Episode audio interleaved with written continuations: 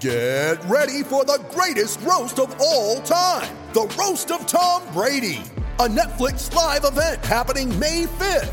Hosted by Kevin Hart, the seven time world champion gets his cleats held to the fire by famous friends and frenemies on an unforgettable night where everything is fair game. Tune in on May 5th at 5 p.m. Pacific time for the Roast of Tom Brady, live only on Netflix.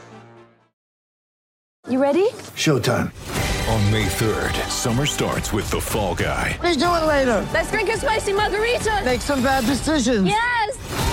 Audiences are falling in love with the most entertaining film of the year. Fall guy. Fall Guy. Fall guy. That's what the poster said. See Ryan Gosling and Emily Blunt in the movie critics say exists to make you happy. Trying to make it out? Nope. Because I don't either. It's not what I'm into right now. What are you into? Talking. Yeah. The Fall Guy. Only in theaters May 3rd. Rated PG-13. Celtic Stuff Live. The only toll free call in webcast produced specifically for Celtics fans. Guess who's back? Celtic Stuff Live.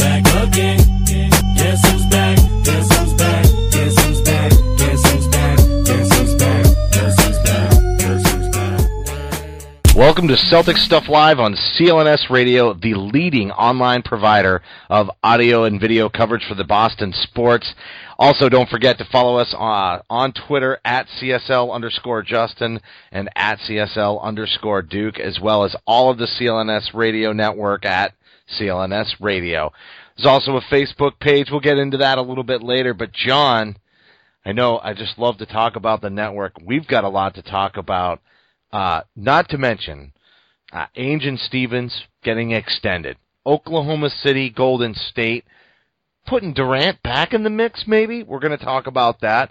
And then I know we kicked off the last show with Jaylen Brown making a little move on Dragan Bender, but since we did our last show, Marquese Chriss just making the leap, no doubt, from I think projected number eight to number three you got to wonder what what Draft Express knows because you know I've talked about this.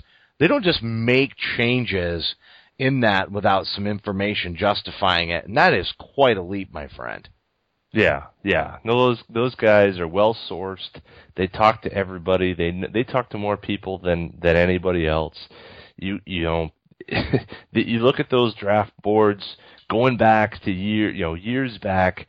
They are far more accurate than anyone out there. So there's got to be a, some piece of information, something that's out there that makes them think that we got to we got to make a change, and and you know not just Chriss coming up, but but a whole bunch of other things kind of going around with that.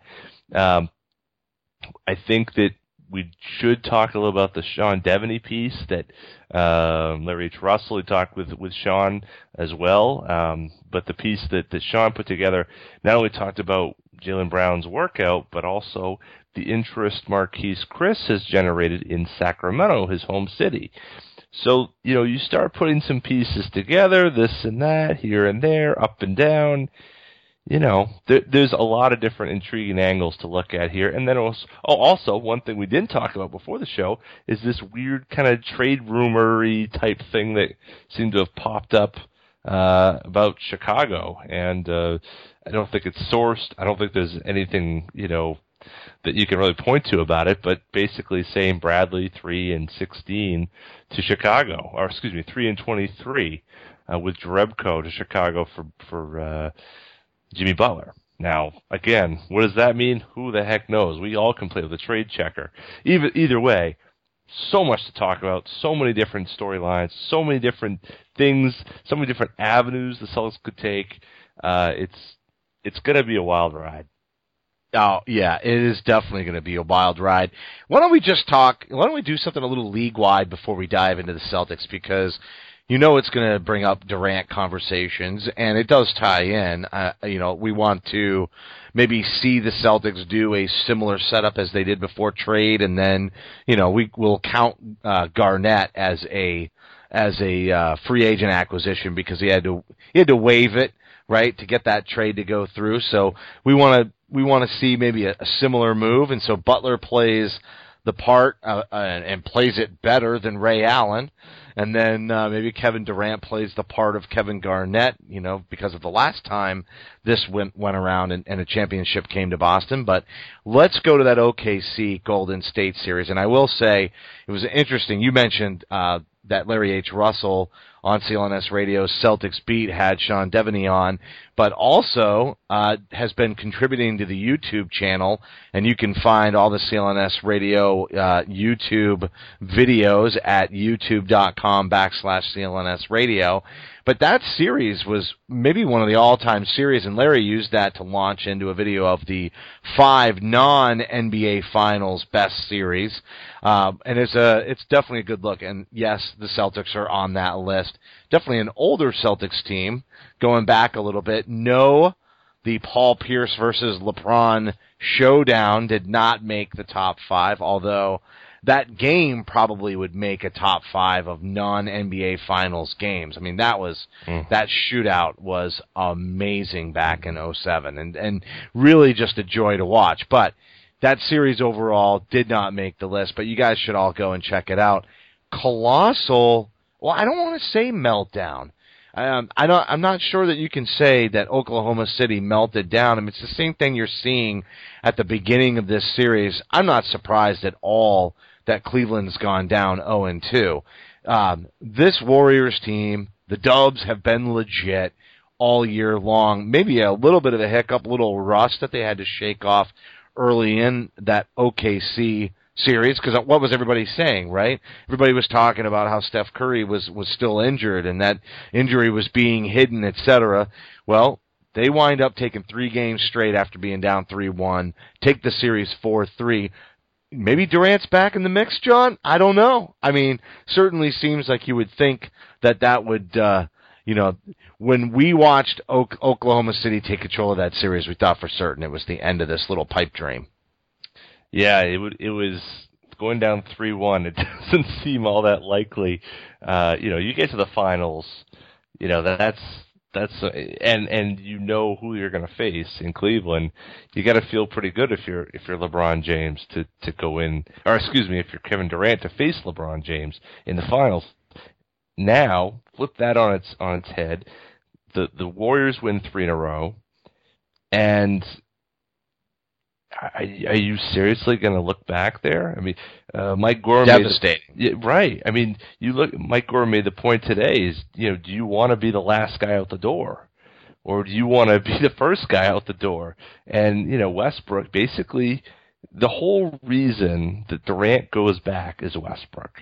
And that's let's let's Loyalty. this it really does right. But it, if if Westbrook's that not there, that team is not in the same conversation as it has been. Right? I mean, I think we can all agree. triple double. He almost averaged a triple double for the entire season. Right. I, I, putting aside his craziness for a second, I'm going to get back to that. But he is he is legitimate. He was third in the, the MVP voting for a lot of people. Uh, he he was just he had an outstanding year, two years in a row. Great, great, great player. Top five player in the league, I believe. But, however, that instability from that from that player is really difficult to rely upon. And he's going to be a free agent 12 months from now. And Kevin Durant is going to have to make a decision for his future as to what he's going to do. Now, he could do the one and one. Everyone and their brother says, well, he's going to take a year and, and that'll be his contract and then he'll have the option to renew and then that's the most money and da da da da. All true. All true. However, you're going to go back down that road with with Westbrook. Do you think you're going to fall into that? Are the Spurs going to be better next year? Uh, maybe, maybe not. We'll see. I mean, they've got some big decisions to make with some older players. The Warriors are going to be better. But look at some of the other teams coming up. Do, do you think Houston's going to fall apart like they did this year? Maybe, maybe not. I mean, I don't think that. Portland's the scary one to me. Portland I mean, I is the thought they just one. did such a nice job this year. Yes, yes. So I think you know absolutely Oklahoma City is is if he goes back, they're you know they are going to be right there, top three, four in the league. But there are there are questions. Let's not make it sound like it's just this automatic. If if it wasn't automatic, there wouldn't be we wouldn't be having this conversation. It would be a fait accompli. You know, we we would know basically. But there's a reason why this this trickle of information about him opting out and looking around and doing all, all this has happened. It's not because we're trying to create leverage. He already has all the leverage over Oklahoma City. There's nothing that he can create differently. This is about him really gauging whether he wants to leave or not.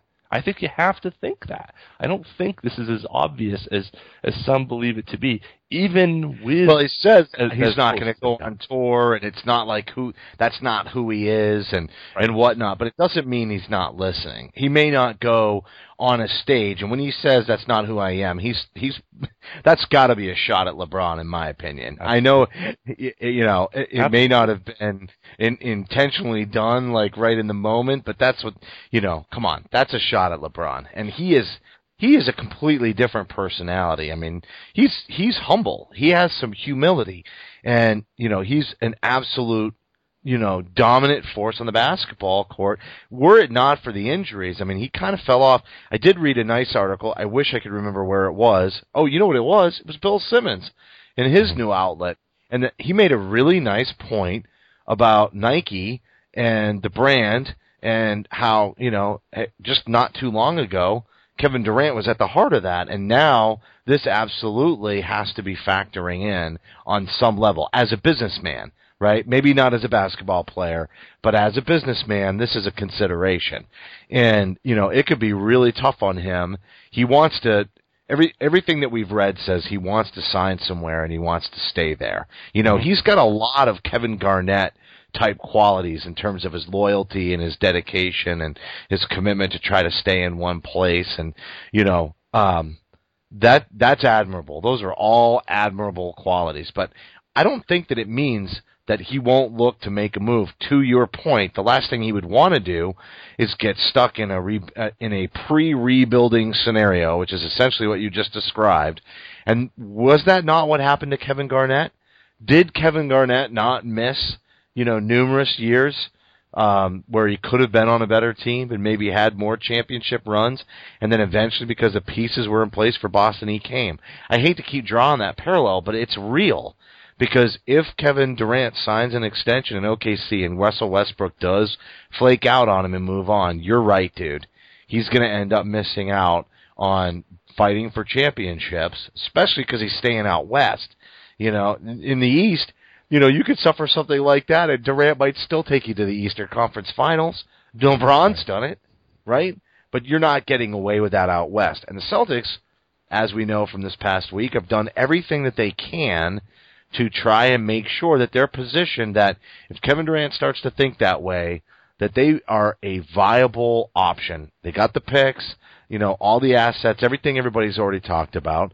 But then they did a really nice thing and they extended Ainge and Stevens and by all accounts that kind of stability well first off let's just let's just give the Celtics kudos. That kind of stability is unprecedented in the NBA period. Other than the Spurs, unprecedented. That's right. And and look at the Spurs, right? This is the Spurs East. There, you know, we've already heard how many parallels between Stevens and Popovich over the course of the, the last maybe 18 months. You know, coming out at running plays out of timeouts, and I mean the only real shortcoming is minutes management. But all these players are under the age of 27, so minutes management really shouldn't be a, the issue that it is in San Antonio for Brad Stevens. I, I'm not even sure that you know you could throw that one out the window. Maybe as this team ages, you know he will take that kind of uh, an approach, especially once Danny can can get him some depth and gets this gets this youth movement to a point where it's matured. Yeah, no, that the the, the re-signings they they send the signal. They send the signal to everyone far and wide that this is a team that is interested in basketball, right? And and I think a, a great I saw Scalabrine did a, his White Mamba minute there for for the vertical this week, and he was talking about you know what are the best cities, you know, and of course he mentions Miami, he mentions Houston because of the clubbing scene, you know, but then he says what are the best places for basketball, and what does he say? He says Boston, Boston first, then Utah. Now that's Then. Utah. That's that, yeah. Really? Well, I, he was talking about climbing and stuff. I think this is really his his view. But if you really look at it from a basketball perspective, all right, is is Golden State going to blow up what they have right now for a chance to win 75 games as opposed to 73? You know, that's that's what we're really talking about. You know, I don't believe they're going to do that. I don't think as interested as they would be in Durant, I don't think they would or should do that.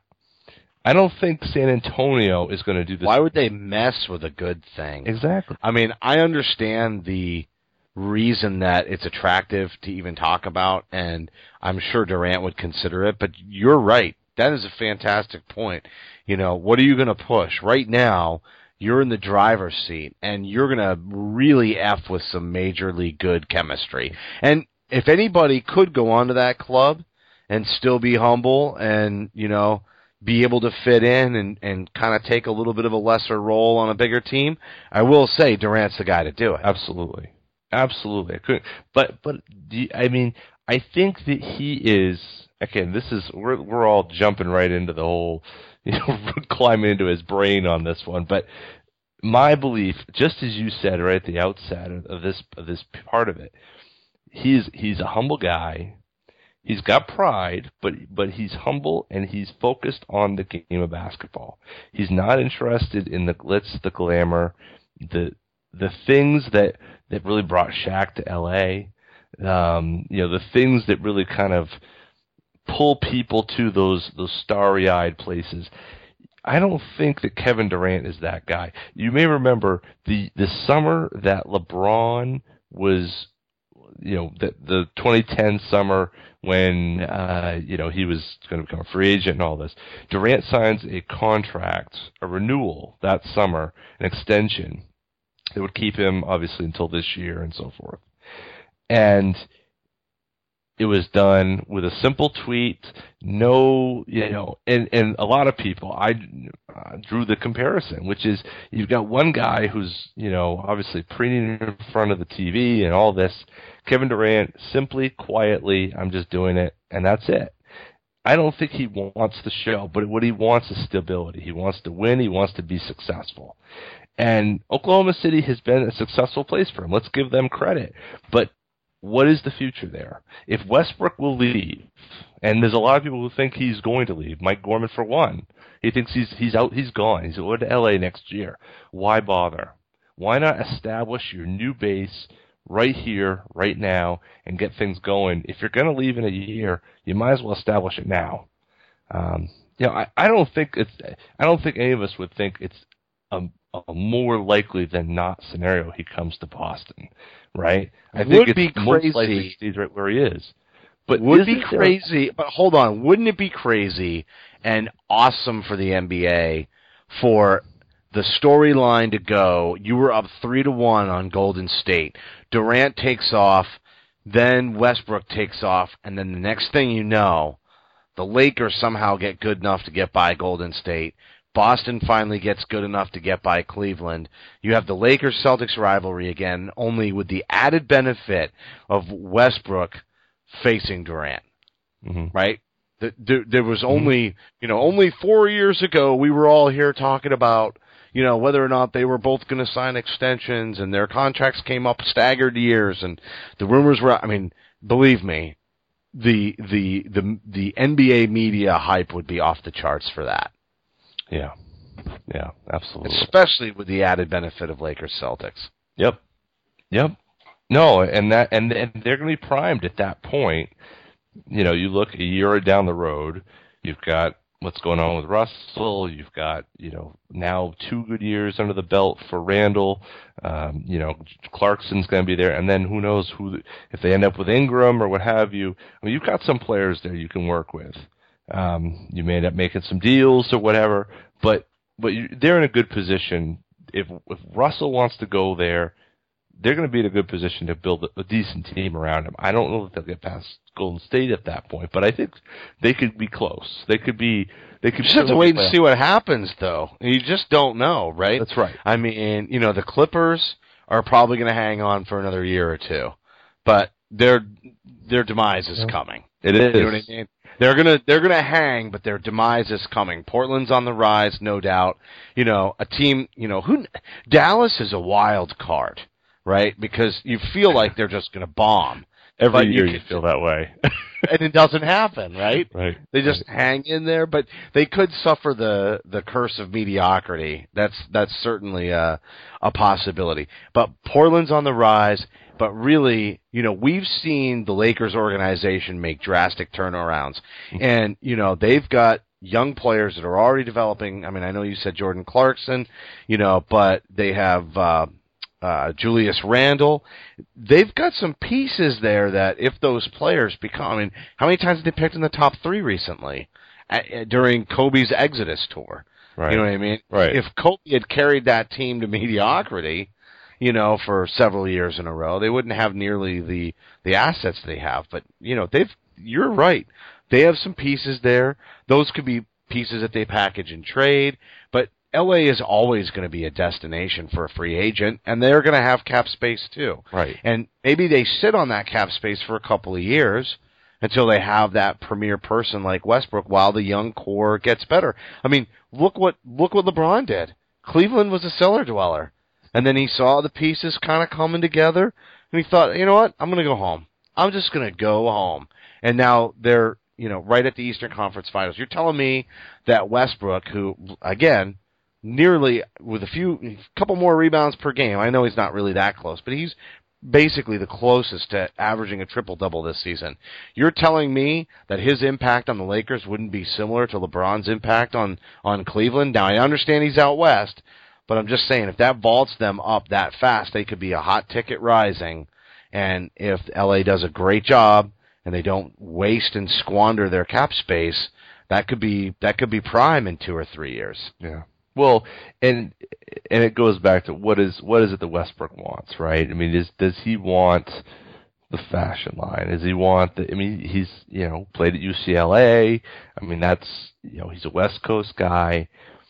If if the draw there, it's it's not so much about Durant. I think people focus so much on what Durant wants.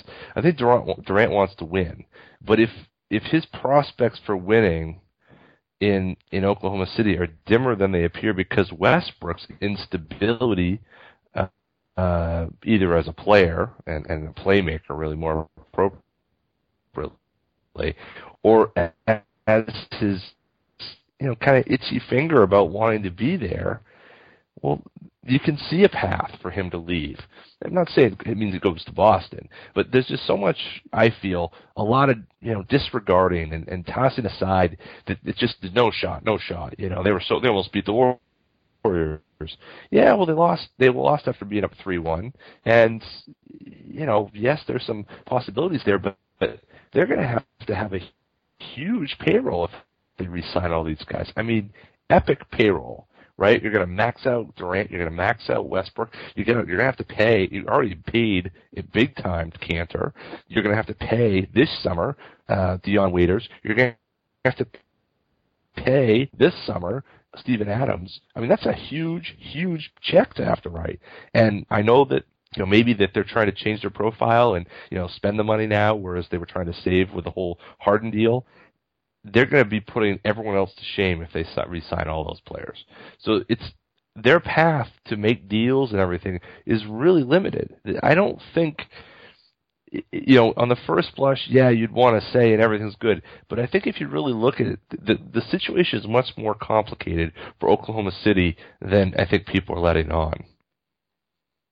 Yeah, yeah, I think it is a lot more complicated, and you have to wonder if Durant and Westbrook are going to have a talk, right? You know, like, Oh, yeah. listen, man, I gotta know. You know what I mean? You gotta sit down. You gotta tell me. I gotta know, because if you're not here next year, you know, well, quite frankly, dude, you and I are not going to be friends. you know what I mean? I'd ra- you know you Yeah. you can hang out a year, but uh, you know, but but but that's why everybody is betting on the uh, the two year deal with the one year out clause. He gets to be dedicated to Westbrook, Right. and I don't think the Celtics are necessarily banking on using that cap space this summer. I think they'll be very smart.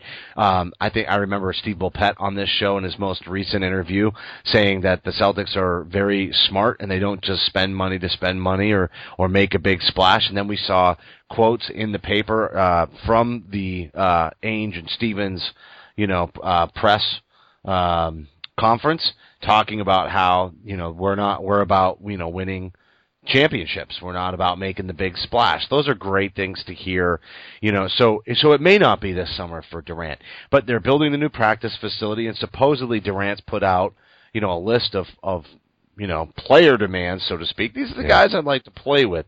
That's not a guy who's saying I'm committed to OKC. If that's true, you know, I don't know that that got 100% validated, but we'll see. Yeah. You know, another thing that is a completely uninvalidated rumor that I put out on Twitter just after our last show, and and I'm going to mention it here because it, it bears it bears mentioning, and a lot of the, a lot of our listeners were tweeting back and saying who is it, who is it, et cetera, et cetera.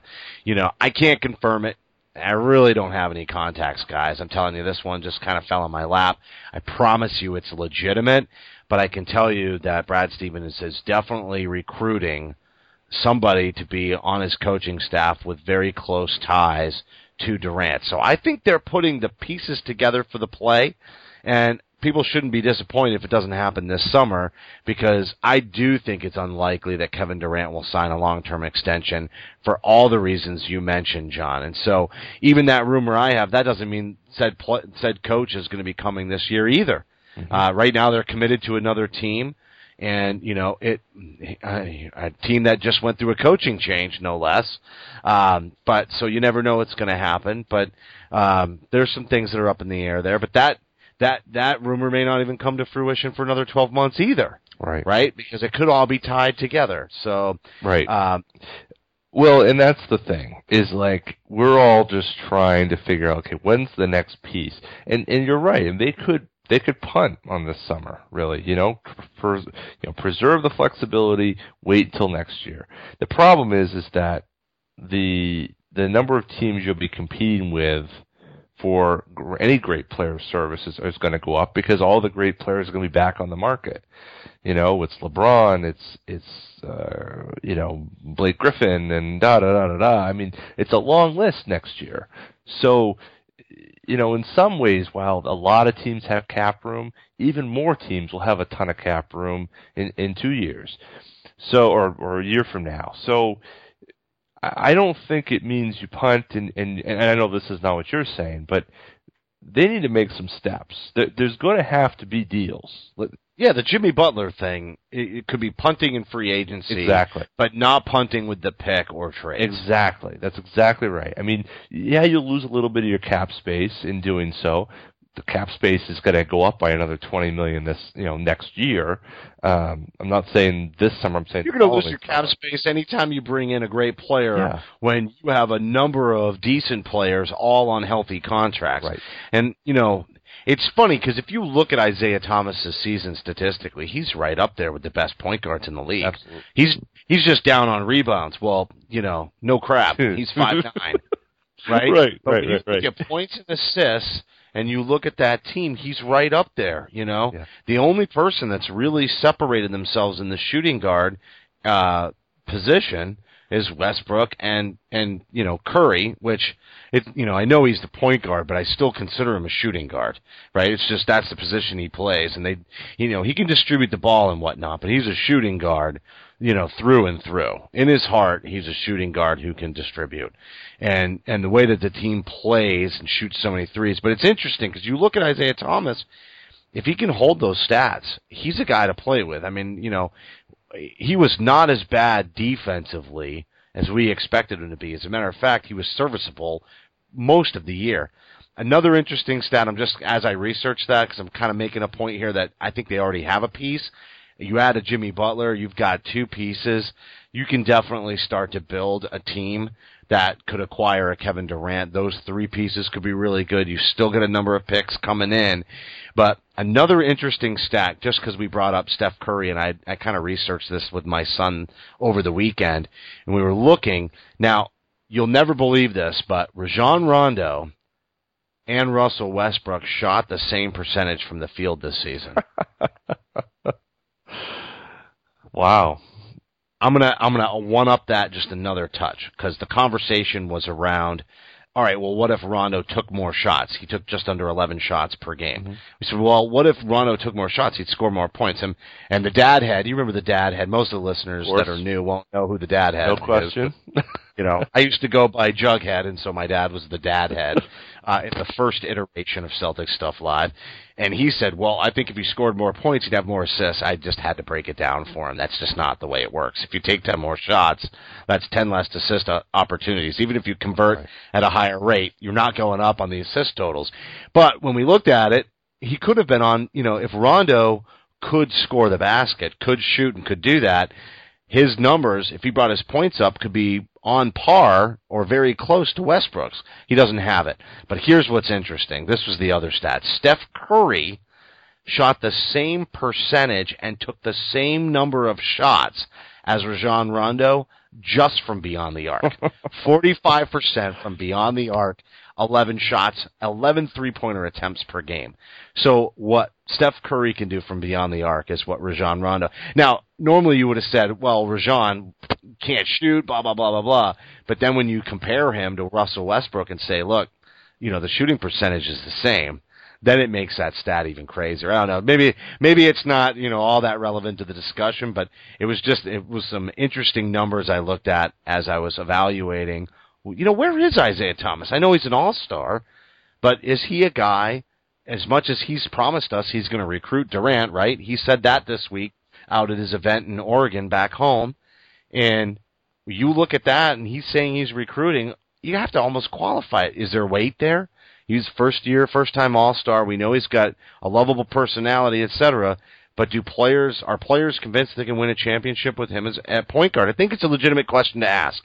And when you look at the stati- the the stats from this year, I gotta say, quite possibly, Yeah. quite possibly. I, I think that the old ideas of what smaller point guards or you know just because of the way the rules have changed really take the shackles off of a guy like him. So you're not as limited by your size as you would have been five years ago, ten years ago, certainly twenty years ago. So it makes a lot of sense what you're saying in terms of where he fits in the hierarchy. You know, defensively he's still not, you know, he's never going to be able to, you know, t- to defend at that high of a level because, you know, you can pass over him, you can shoot over him and so forth. Um, but I think you're right. I think he is a piece. Now, is he a third best player? Probably. But Has to be. but you know, look Has at, look be. at who the third best players are on some of the best teams right now. I mean, you're talking. Okay, look at look at uh, San Antonio. Okay, let's talk a team. Let's not talk about the Warriors for a second. Who's the third best player on the on the Spurs? Let's not talk about the Warriors. That is the theme of this year's NBA season. That's gotta. We're gonna have to package that up as a quote. We'll probably have to replay it for the next two seasons. Every time we bring them up, it'll be. Let's not talk Let's about. not the talking about the Warriors. But no, I mean seriously, you look at i- i- you know, is he on par with who are we talking about? Forty year old Duncan? Is he on par with you know thirty whatever five year old Tony Parker? Uh, who is the third best player on the Spurs right now? I think he's as good as any of those third best players. Let's look at the Thunder. Who's the third best player on the Thunder? Adams. He's better than Adams. He's better than Waiters. He's better than Kanter. He's better than Ibaka, I would say. Um, you know, Warriors. Is he better than uh, Draymond? Mm, probably not. No. Is he better no. than Klay Thompson? Definitely not. So you know, yeah, okay. The Warriors are a little bit of a different story, but But they just set the record for NBA wins in a season. Right. He's definitely to compete for a championship. He's got to go to number three, and at no discredit to Isaiah Thomas and his ability, it, it has to be a credit to the depth and the ability to consolidate and develop talent on this roster. It's an absolute necessity. We, we're all right. So we've talked a little bit about Durant and the, and the free agency and the roster. We have to maybe talk a little bit more about uh, the Jimmy Butler conversation, maybe even the Blake Griffin conversation. But we definitely have to talk about Boogie Cousins because that one lied dormant until Chriss moves up, and so we have to talk about we have to talk about that scenario and a couple of the trades, and then we have to talk about who you want to pick at number three and the movement with Draft Express and really dive into some of these players before we close out the show. Close out the show. Before we do that, though, just want to remind everybody to download the CLNS Radio app for iOS and Android. All you have to do is go to your app marketplace and search CLNS Radio. Don't forget the YouTube channel. I already brought that up. Larry H. Russell with an excellent piece. It's already gotten over 2,000 views, so definitely a very popular video and a brief one. You can watch it in less than 10, 10 minutes, but that YouTube channel always has high definition, full length locker room interviews, and of course, the Garden Report. We also have to talk, John, before we close out the show, about the draft night show because we're bringing it back. We've been gone for three or four years, but the draft night show is coming back. Never a better year to bring back. I think we're at least going to go four hours on draft night. Tentatively, right now, we're scheduled seven to eleven. We've had, Fools. we've been known to have. Remember when we were going to do that the first time, and the next thing you know, Mike Gorman's on at twelve thirty a.m. do. Wasn't it twelve thirty? Yeah. it was definitely No, after right. eleven. Yeah, I It was- drove it was home. like midnight-ish. I remember driving home from your place after that at like, yeah, oh dark thirty. Oh, dark It thirty. was yeah, rough. it, it was brutal, but a ton of fun. Absolutely. And and that that draft show really put Celtic Stuff Live on the map. We secured one of our biggest sponsors after that was goldrarities.com. I think you remember Al Pinkall, big season ticket holder. I think he was two or three rows back from Wyc. Um, he's since sold his company and moved out. I think he moved out to Texas, so I, I don't think he goes to the games anymore. But he was part, big reason why Celtic Stuff Live could do what it did back in the day, covering those those Kevin Garnett, Paul Pierce, Ray Allen, Rondo, Perkins teams. Uh, we enjoyed it a lot, and and I only bring it up because we have a sponsor for this show as well, Loot Crate. A great way to support Celtic Stuff Live is to look at at Loot Crate if you're interested. It's a monthly subscription box service for geeks, nerds, comic book lovers, pop culture aficionados. It's less than $20 a month, but subscribers will receive a mystery box containing at least $45 worth of collectibles, figurines, apparel, memorabilia, etc. And they're all theme based. So June's theme is exploring ways that things can go wrong with dystopia, featuring classics like RoboCop. You remember RoboCop, John? Absolutely. Terminator 2 Judgment Day and The Matrix. So, along with some new favorites that I'm not familiar with, but BioShock Infinite and Fallout 4. I am familiar with Fallout. I have PlayStation 4, but they've got a figure, cool collectibles, and dystoporific and a dystoporific monthly fee. So all you have to do, you can save just by being a supporter of Celtic Stuff Live. Just head over to lootcrate.com backslash CLNS. You enter in the promo code CLNS and you'll save $3 on any new subscription. So again, I know that Michael, our new best friend on Twitter, actually tweeted at us that he's going to get a Loot Crate subscription just to support the show. So thank you very much for that, Michael. And he has the question that is going to set up the next segment. So we'll just hit this right away. He says, Is Chriss just there, moving up to number three, to see if the Kings would trade Boogie for the third pick? And how many picks do you think Boston will come out with? Oh, no, that's another question. We'll hit that in a minute. So I think that's kind of the obvious thing, right? Right. He, we've already seen these articles about Marquese Chriss wanting to play in Sacramento, almost with the tone of, yeah, don't pick me early. I'd rather go number eight. I can't believe that's true. Yeah, no, I, I first of all, I, I, think Chriss is uh, a consideration for the Celtics, just based upon need, based upon the way that the game is going. I, I mean, that's that that's the thing. I mean, you don't want to draft for need, but when you look at the where the NBA game has gone, it's the reason why you draft Terry Rozier, even though you already have a raft full of guards on your team already. It's the the league is guards and and swing forwards and players who can do multiple skills and and can shoot. Well, Rozier not as not as skilled a shooter certainly, but certainly has the speed that you need in today's NBA. Chriss has the jaw-dropping athleticism and the shot. So there are reasons for the Celtics to draft him. But as you said, and you and I had this kind of brief chat about this on Twitter the other day, uh, at CSL underscore Justin, at CSL underscore Duke, in case you care. Um, Look at you. yeah, Look at you you. know, hey, I like it. hey, you know, let's throw that in there. Um, you know, we're chatting about this stuff the other day, and I read Sean Deveney's piece, which was, unfortunately, we, we weren't able to bring Sean on because he was uh, traveling with the finals and everything, and our schedules didn't work out this weekend. But nevertheless, you start putting two and two together, and I think four it leads you to believe, just as you said, he wants to go to Sacramento. Sacramento seems to want him.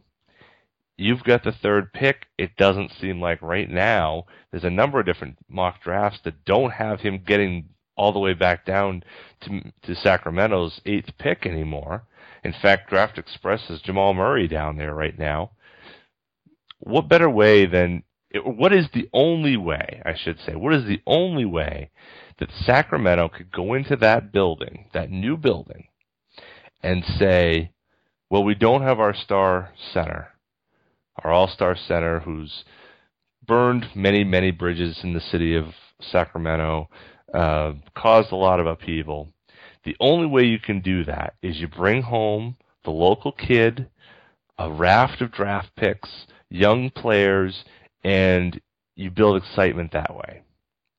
Now, it's not traditional. It's not, you know, the way you you'd probably generally draw it up, but you can see the logic there. I think. I think you can see the logic there of making a kind of deal where you take three other picks, other assets, and you get Boogie Cousins in Boston. Now remember, Mike Gorman said he wanted no part of That's that, right. and we talked about culture, Yep. and it's an interesting move. And you're absolutely right. If I don't understand why else Marquese Chriss jumping that high makes sense. It makes sense for the Celtics, right? Mhm. If they're going to pick at number three, why not gamble? I mean, why do the safe play? They have all kinds of players on that roster that are the safe plays.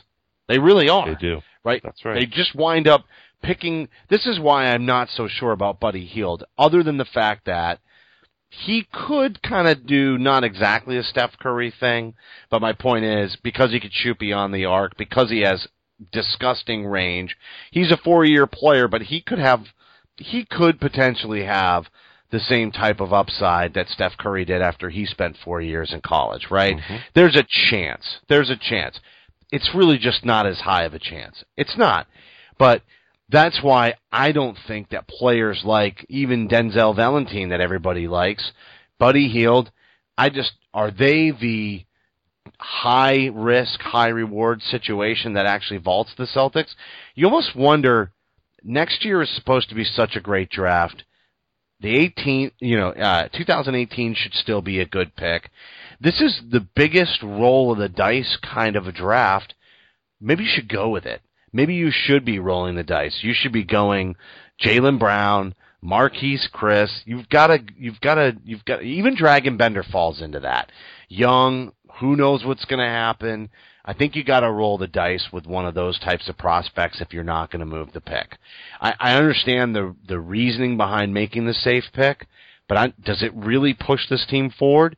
But if you get Jaylen Brown and he winds up being, you know, Jae Crowder but better, you know, and that there's there's an, a way to upgrade the talent. That's great. If you get Marquese Chriss and he's Draymond Green, kind of you know morphed into an even more explosive athlete, but maybe not as strong, then you win. But you that's I think you have to I think you have to gamble in this draft.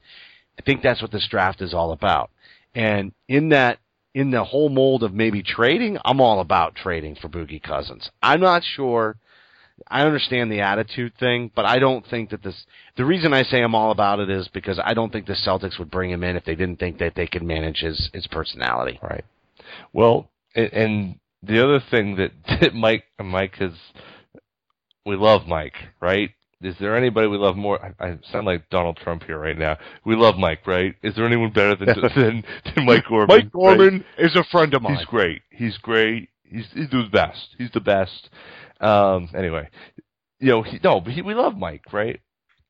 But I mean, and, and he would admit this, and he admitted this today with Toucher and Rich. You know, he didn't want to do the deal for Al Jefferson. You know, the Al Jefferson KG deal. He didn't want to do it.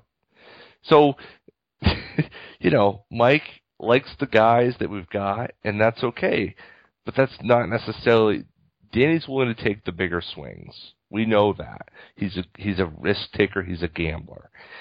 And you look at the look at the players that are out there right now. And yes, the league is getting smaller. Yes, you need guards on every post. You need everybody who can shoot. You need three point shooters everywhere. But it's still the hardest thing in the world to get a skilled big man. If you get a skilled big man, everything else takes care of itself. And that's the thing about Boogie is that that's what's so tantalizing about him. He has all these skills that you can't find anywhere. Go, yeah, okay, we're gonna max out Al Horford. Well, that sounds like a, just a fine idea for a 30 year old player to give him 120 million dollars. You know, I mean, it's just like that type of deal doesn't. It's not a good deal. You know, why overpay in salary? To to echo what what Steve Bulpett was saying, might as well overpay in assets, and that's why that deal makes a lot more sense to me. Because even if he even if he flames out, you're still going to be able to move him. This is not a Kevin Love situation. The guy can play. Uh, All right, here's my question: Is Boogie Cousins on Kevin Durant's list? I boy, I can't imagine. I, I can't either. But Which is why I bring it up. they both played USA basketball together, and that that USA basketball stuff is, you know, those guys they go to war, you know, and and Boogie, from all accounts, Thibs um, has nothing but great things to say about Boogie. Everybody, Coach K, everybody sings his praises. So you get him out of that morass, that ugly situation, and you put him around players that want to win, that are driven. You have stability top to bottom. I really think he's a different guy. Is he night and day different? No. But look at Rondo here. We had issues. We had to hear the stuff in talk radio and all that. That's not going away, no matter what you do with him. But Rondo, whether it was for Doc or whether it was for, for Brad Stevens, in a really tough situation, Rondo performed here. So the bright lights, the big stage of Boston brought those guys to a higher level. Well, hold on. The professionalism. Let's just be real. This organization is run very well. Right. Very well. I have a feeling that when somebody goes and talks to a player, they've done their homework. Now you flip that script and go over to Sacramento. Do you believe that the conversations that are happening top to bottom out there, that the that the homework has been done? I just I think about it as far as like a justification. I, I think that they're it's not that they're over cautious with their words. I just think they do their homework before they go and try to say to a player, listen, you need to consider this or let's try this. And and and I'm not even so sure that Boogie Cousins, just based on remember when we were in Mexico City and he fell asleep in the second quarter and never woke up. I'm not sure that he needs to have the attention on him. I think that he can share the limelight. I don't think that's his issue. No, you? no, I think it's winning. I think wanting to be in a situation where players are going to win, and if you can put him with a Kevin Durant, and you can put him with an Isaiah Thomas, I think you've got two guys who are one very positive in, in Isaiah Thomas, and and and two in the case of KD driven. And I So like a Rasheed Wallace, Portland to Detroit situation. Yeah, yeah. You, you're in. I mean, very good player, very talented, but you put him around solid veteran players who who have a sense of what to do. You know, a coach who knows what to do, and you get success out of that. And you know, Sheed never would have shot his way out of there had everything else not fallen around him in Detroit. Um, you know, I really do think that He actually was better in a role where he had to share again share the limelight. Not that he wasn't sharing a little bit in Portland, but remember the train wreck that Portland was at that era? Jailblazers. Jailblazers. Yeah. And probably the Kings aren't even as bad. Right. The Kings are a poorly run organization, but they're definitely not the Jailblazers. Absolutely not. No, no. But well, maybe not. At, at, yeah, you're right. Actually, I was just going to say maybe I thought at the ownership level, but it was it was bad at that level too. At that point, I I think that the other thing that this kind of came up today, and it, this is something that came up with Larry H. Russell, but it was something I thought about. I used to think the other way, but now I've kind of gone, kind of changed my mind about it, and it, it goes to the the issue of the deal with with Charlotte, right? We're talking about the deal with Charlotte, and you know Danny's going to throw four first round, number one picks to try to get Justice Winslow. And I always was like, you know, let's not get on Danny for that. I mean, there's no proof that that was the deal, and when you actually hear the deal, it doesn't sound as bad as four number one draft picks. But there is a there is a flip side to this. One, yes, it makes Danny look desperate, but it also gives GMs perhaps a sense of well, maybe I can swindle Danny. Maybe Danny, this mythical idea that Danny can't be swindled and he's looking to to screw everyone out of a deal. It it kind of the worm has kind of turned a bit maybe, and people are looking at Jordan and saying, why didn't you take four first round picks for Frank freaking Kaminsky? You know, I mean, you probably still got him at 16. So it's kind of interesting how That was such a stupid move. it would have been, but but you know it's great though in a way because now as you're entering the draft this year and you're Danny Ainge and you're gonna make deals, they're probably thinking in their minds, Jesus, if I can get a package like that, if I can get him to to you know, I'm not afraid that he's going to screw me here. I may be in a great position to deal with this guy. Uh, I see what you're saying. You know what I because mean? It, bec- because that was the one that got away. right. That that was the one that they blew. That that they could have had him. It was that they were reluctant to pull the trigger. Right. Right. That's a great point. Speaking of Charlotte, though, let me throw something else at you because I like where you're going with that. Hopefully that hopefully that pulls it back together a little bit. But but I gotta since you mentioned Charlotte, I gotta ask you Michael's question because I looked this up. Uh, and he did another. He had three questions for us, but he said, "Do you think Batum is worthy of a max contract?" And I'm going a big hell no. But I wonder what you think. I mean, I just I look at the.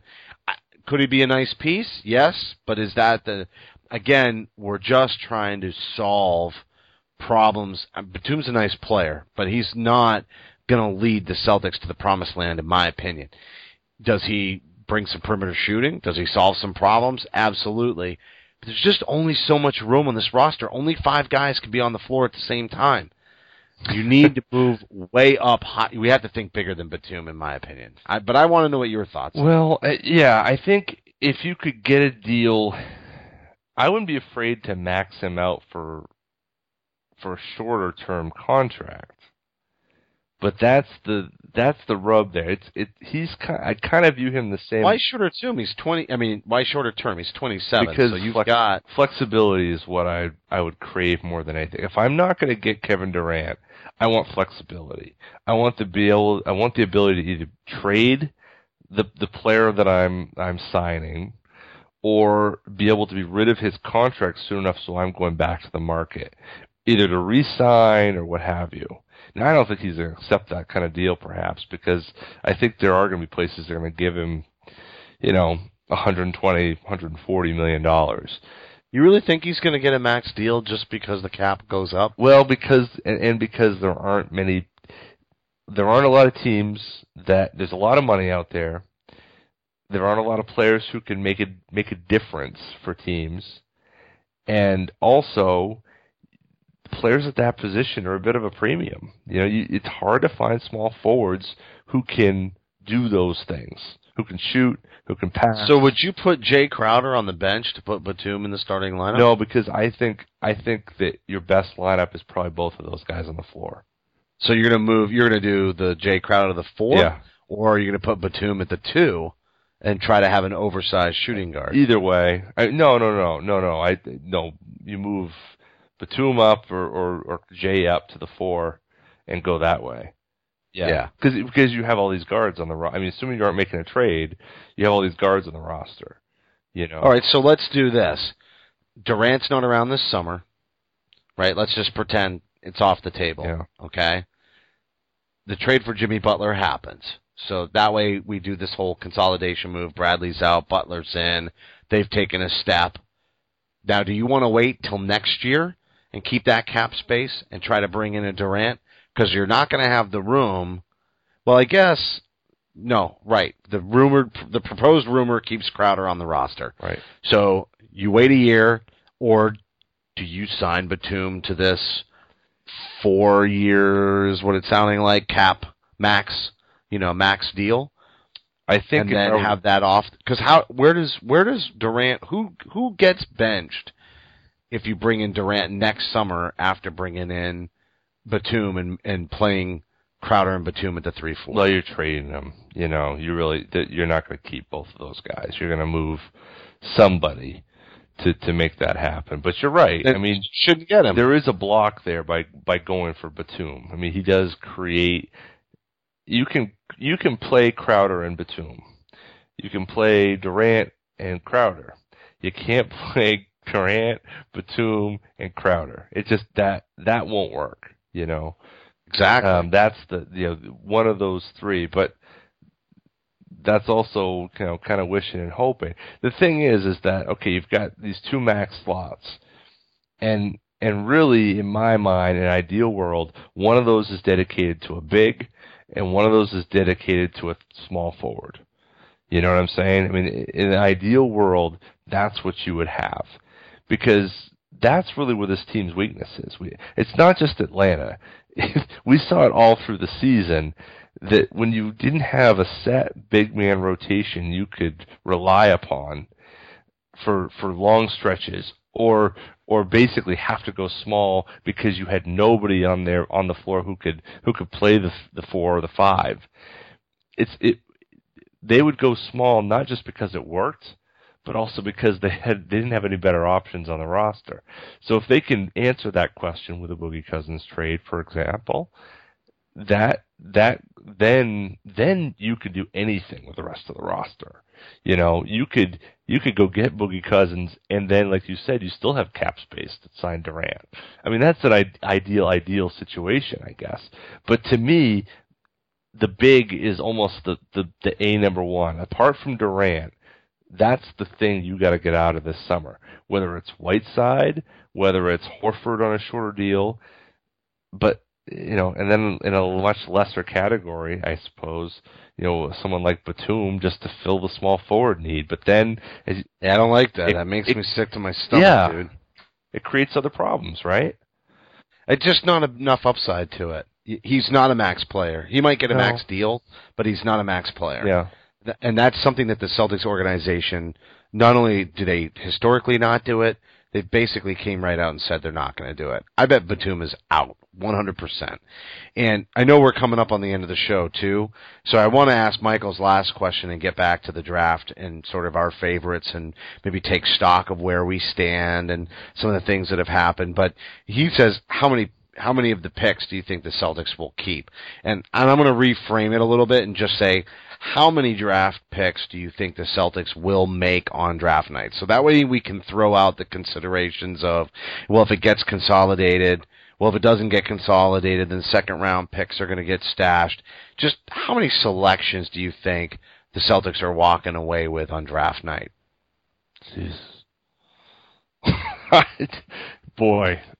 Um I wouldn't s- I would say they'll have less than half of the ones that I have. 3 or 4. Yeah, I was gonna. That's right where I'm at. I think four and and two go on to this draft and stash kind of thing. Yeah. you know, because you're gonna the ones they're gonna make that'll that'll draft it like the extra ones they're gonna make are likely to be in the second round, and there's even a couple in the first round that you know at with the last pick that they have in that first round that they could definitely go draft and stash with that. So that pick and one of the second rounders, and then if they make a consolidation move, I think they're more likely to use those second round picks and do draft and stash. I think they're all about building. I think they're I think they're about to do something unique, and I think they're all about using every developmental tool to hold on to players that's absolutely possible. And if they get just one, you know, second rounder to pay off big, and the teams that are making hay have done it. Yep. Right. Yep. They've done it. I think the Celtics are doing this crazy thing where they are, you know, Marcus Thornton's, you know, what is he in Australia? Is that where he is? Uh yeah, yeah, yeah, Australia. Yep.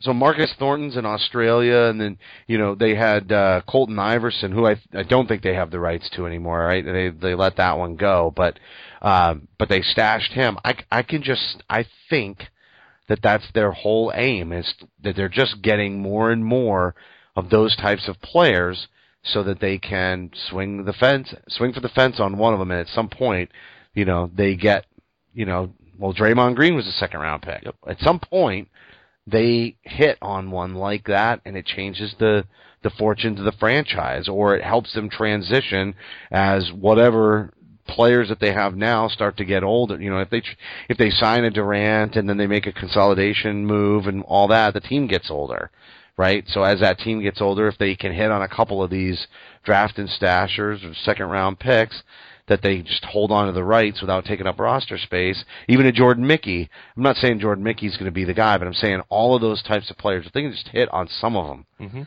then they have a really good chance at, at extending any kind of championship window that they can build in the meantime. Yeah, no, you're right. And you look at the the best player. I mean, it's not just Draymond. It's it's it's DeAndre Jordan. It's uh, you know, I mean, Danny Green. I mean, although you know he did, wasn't a pick of the Spurs, but you know, there's a lot of second round picks. Uh, Chandler Parsons. I mean, we go on and on and on down the list. There are guys out there who um, who could who could be very helpful. And you're right. I mean, you, you know, you've got the Red Claws, you've got great coaches. You can create those situations. Maybe it is. Maybe Jordan Mickey is one of those guys.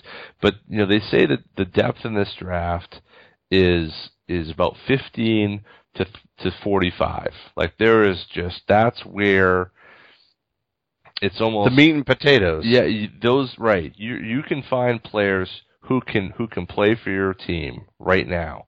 It's not a, it's not a top heavy draft. It's a draft where you've got those meat and potatoes guys in the middle of the draft, and you can find players there. So where does and the Celtics have in that area have five picks. They're not going to take all of them. There's there's just no reason to do that. But there's this is a very strong international draft, which helps draft and stash. They can draft and stash college players, as as you and I talked about. Um, and but the other thing is, is even if they do, even if they take three or four guys, they're going to have to do something with the players in the roster because they're they're chock a block full right now. So whether it's James Young, R.J. Hunter, Rozier, who I don't think is going to go anywhere. I think after that playoff performance, they're going to want to see what he's capable of next season. Um, there's uh, there's there's no telling what, what direction they'll go in, but you've got to believe there will be some consolidated moves, even if they're minor moves. There'll be some moves just to to see what's out there. But the Celtics, one thing the Celtics do better than any other team is they get value out of nothing.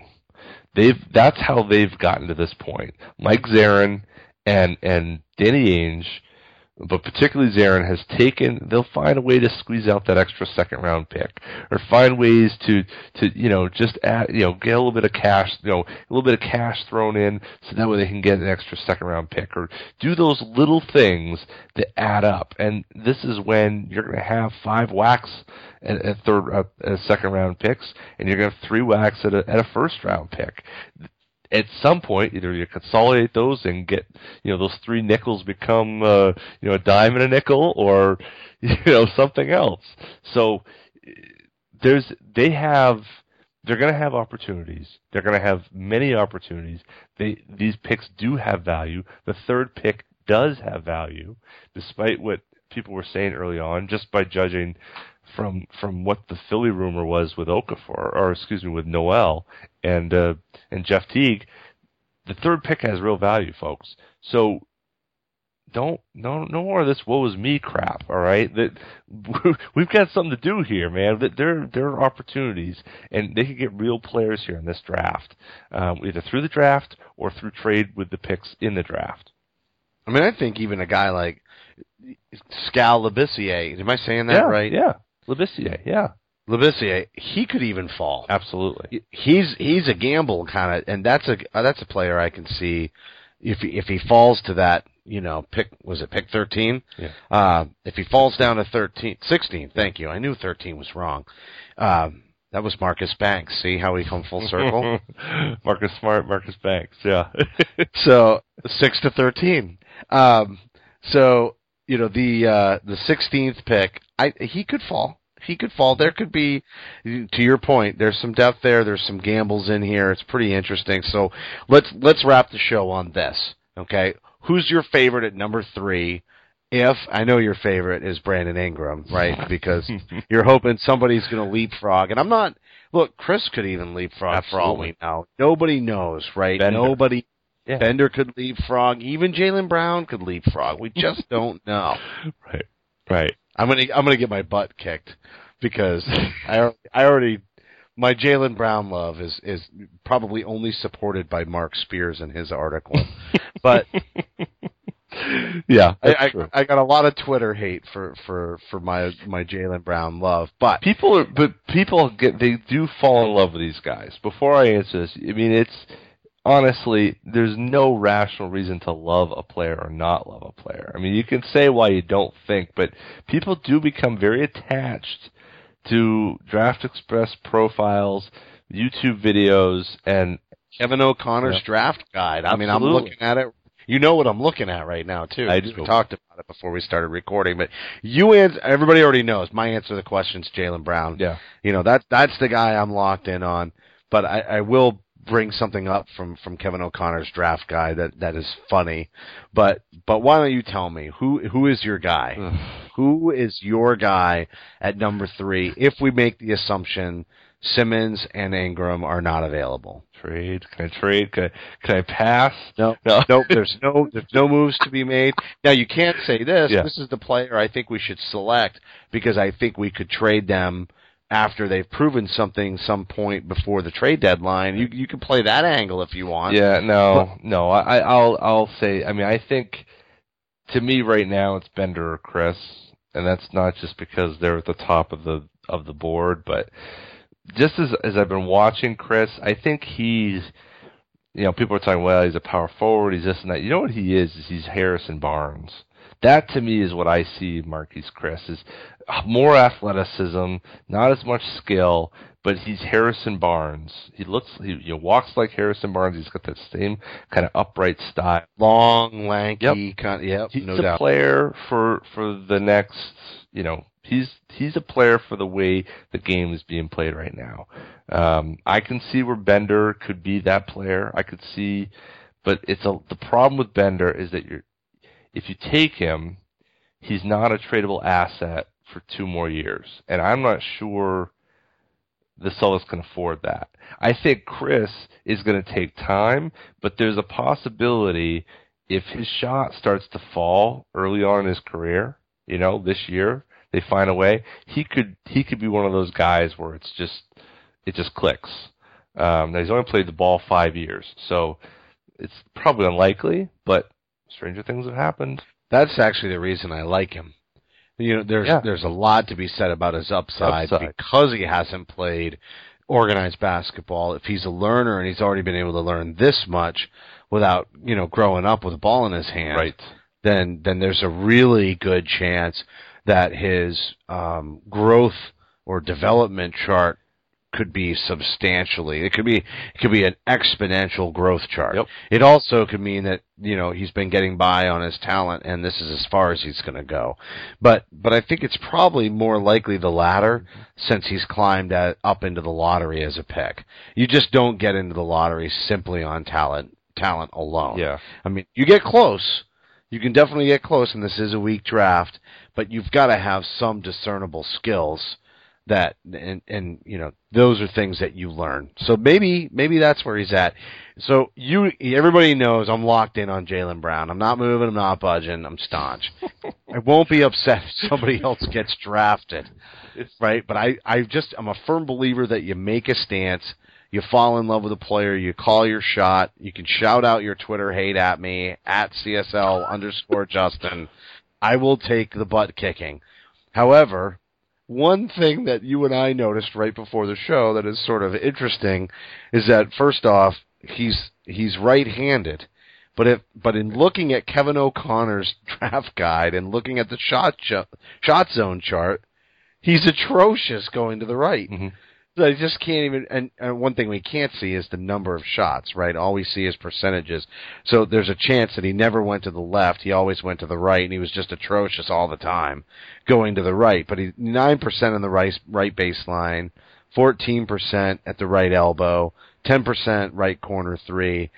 The right wing three is okay at 30%, and it's kind of in line with everything else on his shot chart. His left corner three is 42%. That's one I don't understand from all the other spots, I understand the difference between right and left, but and and I understand the corner's still different, just position where you are, but because you're closer to the basket in the corner, it doesn't make any sense to me that he shoots his best percentage, 42% in the left corner and 10% in the right corner three. That doesn't make any sense. It also doesn't make any sense that if the percentages are fairly equal in terms of attempts from the left side versus the right side. I mean, the draft express, I think you saw it, their write up says that he needs to get better going to his left. Mm-hmm. But he's successful shooting to the left, so he probably has a horrible handle.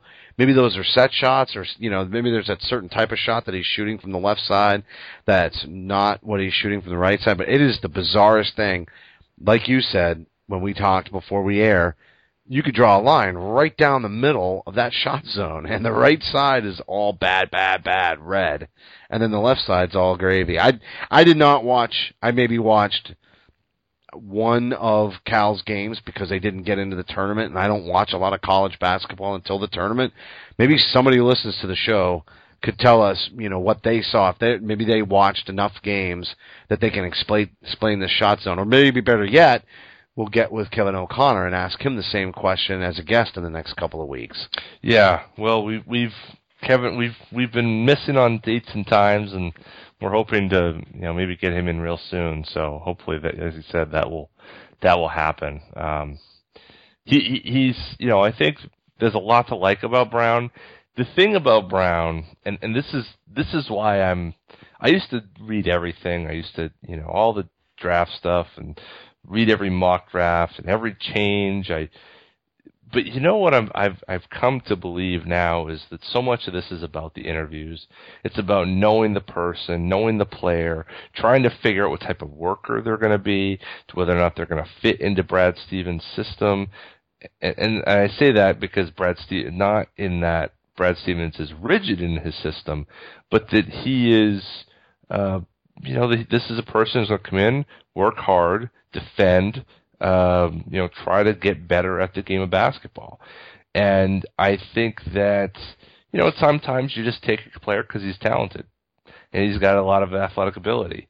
Um, I think if the Celtics take someone, it's because they've talked to them, they feel good about their background, they feel good about where they're headed. I think Terry Rozier is a great example of that. I think Marcus Smart is another great example of that. I don't think James Young was a great example of that, and I don't think, um, you know, we, we we're, the jury's still out, I guess, on R.J. Hunter and and and and Mickey. Although I think Mickey probably will be a plus as as a second round pick. I think that I'm down on Hunter, just so you know. Yeah. And we'll get we can get into it, but I'm down on. yeah, Hunter. no, you know, and I don't think, yeah, I mean, we'll save that one probably for summer league because I think that's he's got to show some things there, but um, they've got this is where they're going to learn who these players are and what you know what sort of work ethic are they going to have coming into it? Are they going to try to transform themselves? Are they going to be another Jared Sullinger? Are they going to be um, you know try to get better? Are they going to are they going to work and work and work? And uh, I think we've seen with Rozier and and with Smart certainly those two guys have taken their opportunities and improved um, under Brad Stevens' tutelage. Marquese Chriss, he could be that guy. I don't know. So far, his the book on him is he doesn't defend a lick. Um, you know, Bender has what supposedly is a bit of a nasty streak, but you know he's been playing in a European system, and, and it's very different coming over here. That would be big, a big, big transition. Again, that's about talking to a player. That's about trying to figure out their personality types and I think that's where we are right now as a team, is to, or as as as fans, is trying to figure out who are these guys and what type of players, not how they play, not their statistics. We can look all that stuff up now, but, you know, are they the type they're going to want to go to war with you? Jaylen Brown seems like the type of guy that's going to want to go to war with him. That's why I You know? like him. Work ethic and attitude. I think he's. I just think he's stubborn. I think he's so stubborn that he won't be able to. What I don't want is to draft one of these high upside guys who gets a paycheck and is lazy. Right. And maybe that's just me reading a lot of these articles, and ju- and and I agree with the people who will who love Dragan Bender and counter that because the articles put Bender in that category as well. But I just like the aggressiveness. I know that all of the write ups say aggressive to a fault, but no player in the NBA that's been a dominant player wasn't aggressive Yeah. that you don't pick your spots every time and do it perfectly as you're learning the game. When you're becoming a dominant force in the league, you're forcing things. And they say it all the time through the first three years of a player's career. Just seems like he's forcing it. Nah, looked like he forced it there. You hear that all the time. They're trying to force the offense. You know, they're they're forcing the issue. Well, that I think once you come out on the other side of it, if you're smart, the problem is when you're forcing the issue and you're not intellectually capable of taking feedback and adjusting, it's a problem. Everything I'm getting from Jaylen Brown makes me think that his flaws will be corrected because he's determined, because he has work ethic, because I think that he's intelligent enough to continue to work on making those changes. The only downside, and I'm going to give Kevin O'Connor another thing, another little plug is on CSN. They did a little write up on Jaylen Brown and, and took some of his comments. And this part I'll say is well taken. There is an opportunity for somebody who's hardworking and intellectual and very serious to overthink their way through something and then not be successful. Mm-hmm. That is certainly a possibility for a player like Jaylen Brown, but I still doubt it. There's just a character thing here that I think is in alignment with the organization. What did he say, John? I know I quoted it earlier, but I don't know. what- I I butchered the quote and said it was he, he was having a mind meld with Danny. Ainge. a mind meld. but that That's wasn't what he said. But it was something start- really effective. You know, he was they they had a connection, a good connection, and and you made a comparison earlier tonight. You know, it's the Rondo thing. Rondo and Danny Ainge were tight. There was a lot there between those two guys. Danny really appreciated Rondo and what he did, and he's he was mercurial. He was odd. He was strange. He was special, though. You can't argue with what he was able to do before his injury, what he was able to do. The problem was is he was also too damn stubborn to improve in the areas he needed to to become a player, but also the, the game changed around him too. But he wasn't flexible enough within that. Um, I'm hoping there's lessons there. He he got established too quickly. What's that? He got established too quickly. That's I think the reason for the lack of flexibility is he had success very early as a young player.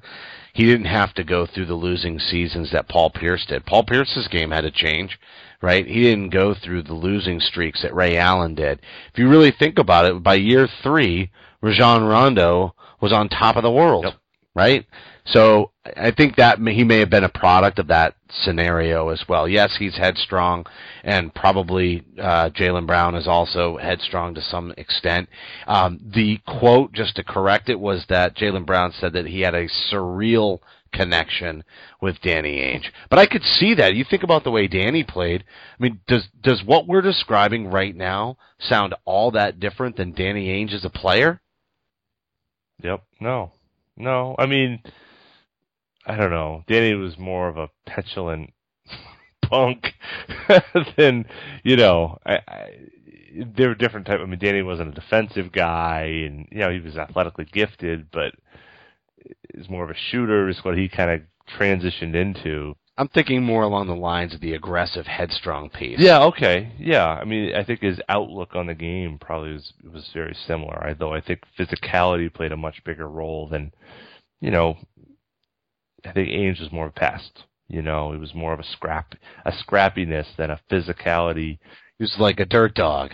Well, yeah, yeah, and and and with when you know, kind of looking at at Smart, Smart, and you know Crowder and Brown, much more from the physical side of of the game as opposed to maybe like a, an Avery Bradley in sort in terms of modern. I mean, certainly Bradley uses his body, but but he's much more of a scrap. There's a scrappiness to his defense. Um, not to dis, you know, not to find some way to discredit that. Obviously, first team all defense, but I think you know you get my point there. There's a there's a physicality that that Brown brings his you know his athleticism that um, is I think what what really salivates GMs like Ainge. You know, and I and I think you're right. His outlook on on life and his outlook on the game, when that vibes with what Danny's thinking, um, makes it hard for him to pass up for sure. Yep, no doubt. All right, I think we got to wrap the show. Amazingly, without a guest, we still crossed well over the one hour mark that we're always targeting. But this is an exciting time of the year, and we've only got, well, I guess 16 days by the time this airs. 16 days before the draft, so it's coming right up. Definitely more details to come about our draft night show. Like I said, it's going to be a long night. We're going to be here the whole way through it, taking your calls. We're lining up guests. And that's going to wrap this show. This broadcast will be available on demand on the CLNS Radio mobile app as well as on clnsradio.com. Don't forget to follow us on Twitter. I'm at CSL underscore Justin. John is at CSL underscore Duke. A big thanks to everybody who listened to the show this week, and you can help support as a reminder by subscribing on Celt- subscribing to Celtic Stuff Live on iTunes and Stitcher. And we'd love it if you just gave us a rating on the show. Some feedback would be excellent. It's important to us because we want to know how to improve the show, what you're liking, and what you don't like, other than the fact that you don't like my love for Jaylen Brown. No, no, no, that's fine. I'm a fair target at CSL underscore Justin. Keep keep it coming. I I love the friendly banner on on Twitter. I don't mind taking the taking the heat. Uh, as a reminder, the show has been brought to you by Loot Crate, and they have a great deal for all of you listeners. Most importantly, you'd be supporting our show and the CLNS Radio Network. All you have to do to save is go to lootcrate.com and use the promo code CLNS. That's right, we'll save you $3 on your subscription. A big thanks to all of you loyal CLNS Radio listeners who make this all worthwhile, and for staff writer Eddie Santiago, program director Larry H. Russell, and the founder of CLNS Radio, Nick Gelso. For my co-host John Duke, I'm Justin Poulin. Thank you for listening to this week's edition of Celtic Stuff Live. Celtic Stuff Live.